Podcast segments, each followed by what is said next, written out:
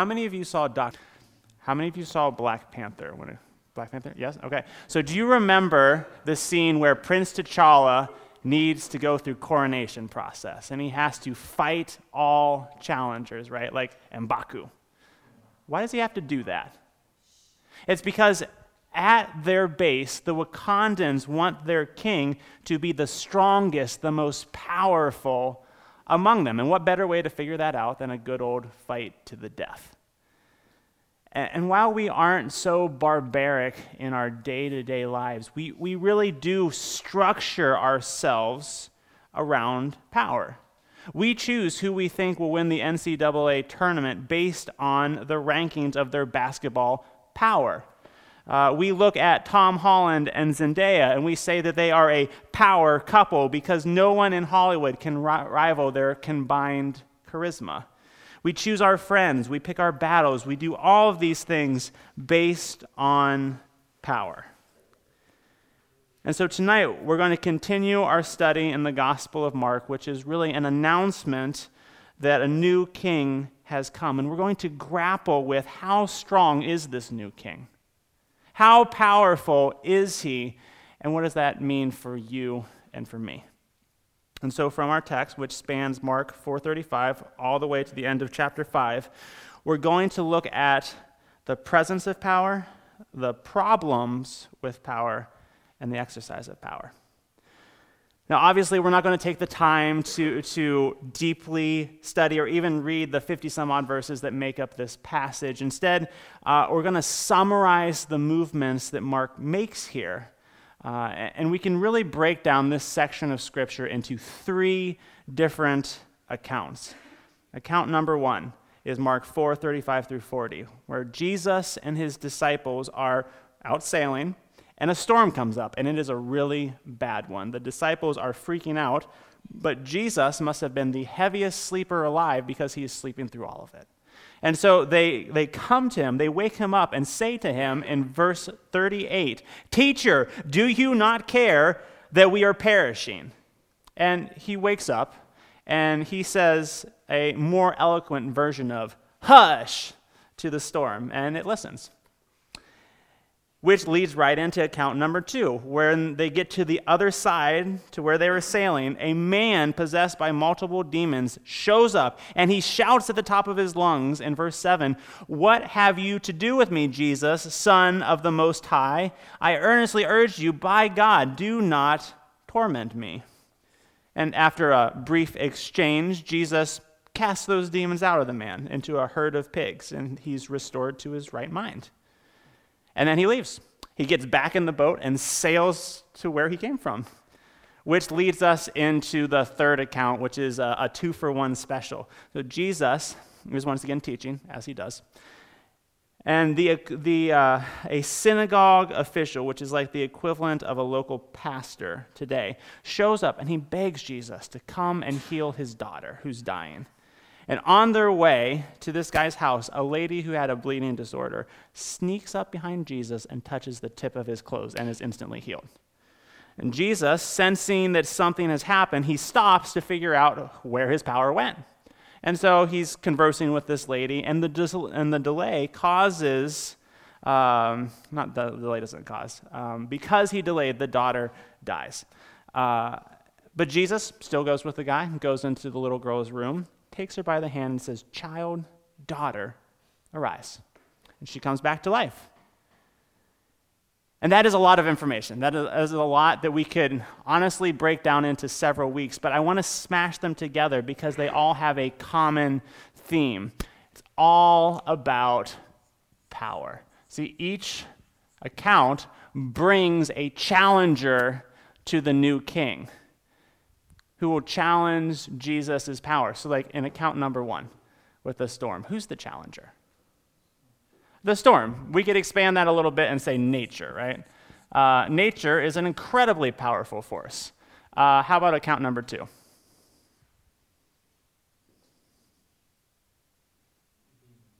Demons. Yeah, once again, we'll expand it a little bit. Let's just say spiritual forces, right? Um, incredibly powerful beings and Jesus puts them in their place with a word. How about account number three? This is a two for one special. Disease, Disease sure. I'll just say sickness. And death.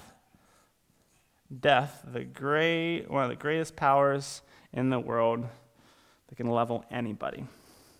And yet, Jesus demonstrates power over each one of these things quite easily. And so, Mark's point to us is that Jesus is not just mighty, that he is almighty, that he has power over all things. And Mark wants us to think that that is good news. But you and I both know that there are several problems with power, isn't there? Uh, in, fact, each one of these accounts highlights a, a problem that, that comes with power. Um, for example, in the first account, uh, notice again what the disciples say to Jesus Teacher, do you not care that we're perishing? See, power, one of the problems with power is that it breeds apathy to the plight of others. You just kind of stop caring about those beneath you. Um, when I, when I think about that, my mind instantly goes to the Emperor's New Groove.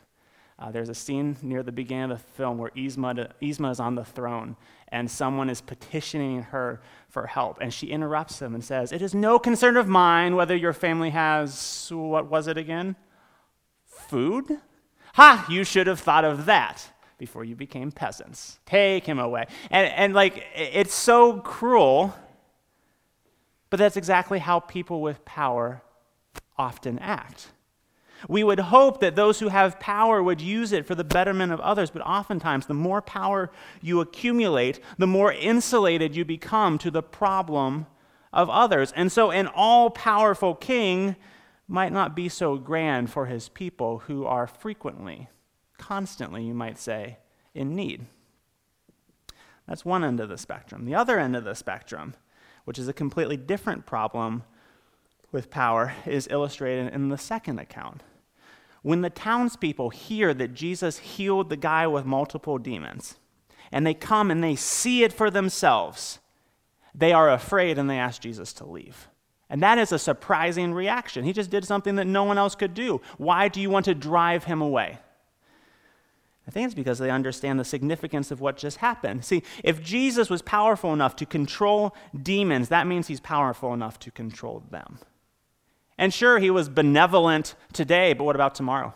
What about next week? What about next year? I mean, what's the old saying? Power corrupts. Absolute power corrupts absolutely. And so in Jesus, we see someone with absolute power, and the people see that, and they assume that if he hasn't gone there yet, he soon will. And not to open a, a, can of worms, but this is really the heart of the problem for people that struggle with the doctrine of predestination. Because they look at God who has this immense power and they assume that such a being can't be good. And so we put limits on his power. What this does is it creates an unintended problem. So we have corruption, and the third problem, which we see in the, the third account, is that it's limited, or they put limits on it. Do you know what the real crisis, the real tension in this third account is? It's who's going to get the scarce resource of Jesus' power. Because they all believe that there's only a little bit of it, and first come, first serve. Jesus is like a pizza. And if you take two slices, that means there's two slices less for everyone else, which means that someone, actually a lot of someone's, aren't getting anything. And so we're really stuck with a crossroads in this passage. We either have Jesus, the King, who is all powerful, but we are left questioning his goodness and his concern for us, or we have a Jesus who is mighty. He's powerful, but not all powerful. But that means that the help he can offer you and I is quite limited, and we can never be sure if he'll come through. And so the question is what are we to do with Jesus' power level? Where is he on the scale, and what does that mean for us? And we see all of that in his exercise of power. If you were to turn over to Philippians chapter 2, you would find the Apostle Paul uh, speaking about how the believers ought to act toward each other. And he presents Jesus as the example for them to follow. And in so doing, he profoundly answers our questions about power.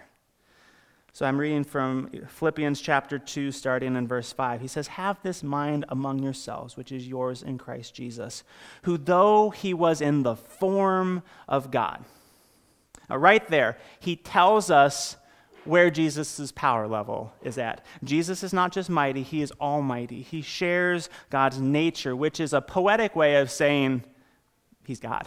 And he has all power in heaven and on earth.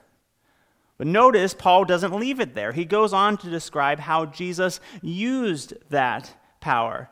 Though he was in the form of God, verse 6, he did not count equality with God a thing to be grasped, but emptied himself by taking the form of a servant, being born in the likeness of men. And, and being found in human form, he humbled himself by becoming obedient to the point of death, even death on a cross. Do you see what Paul is saying?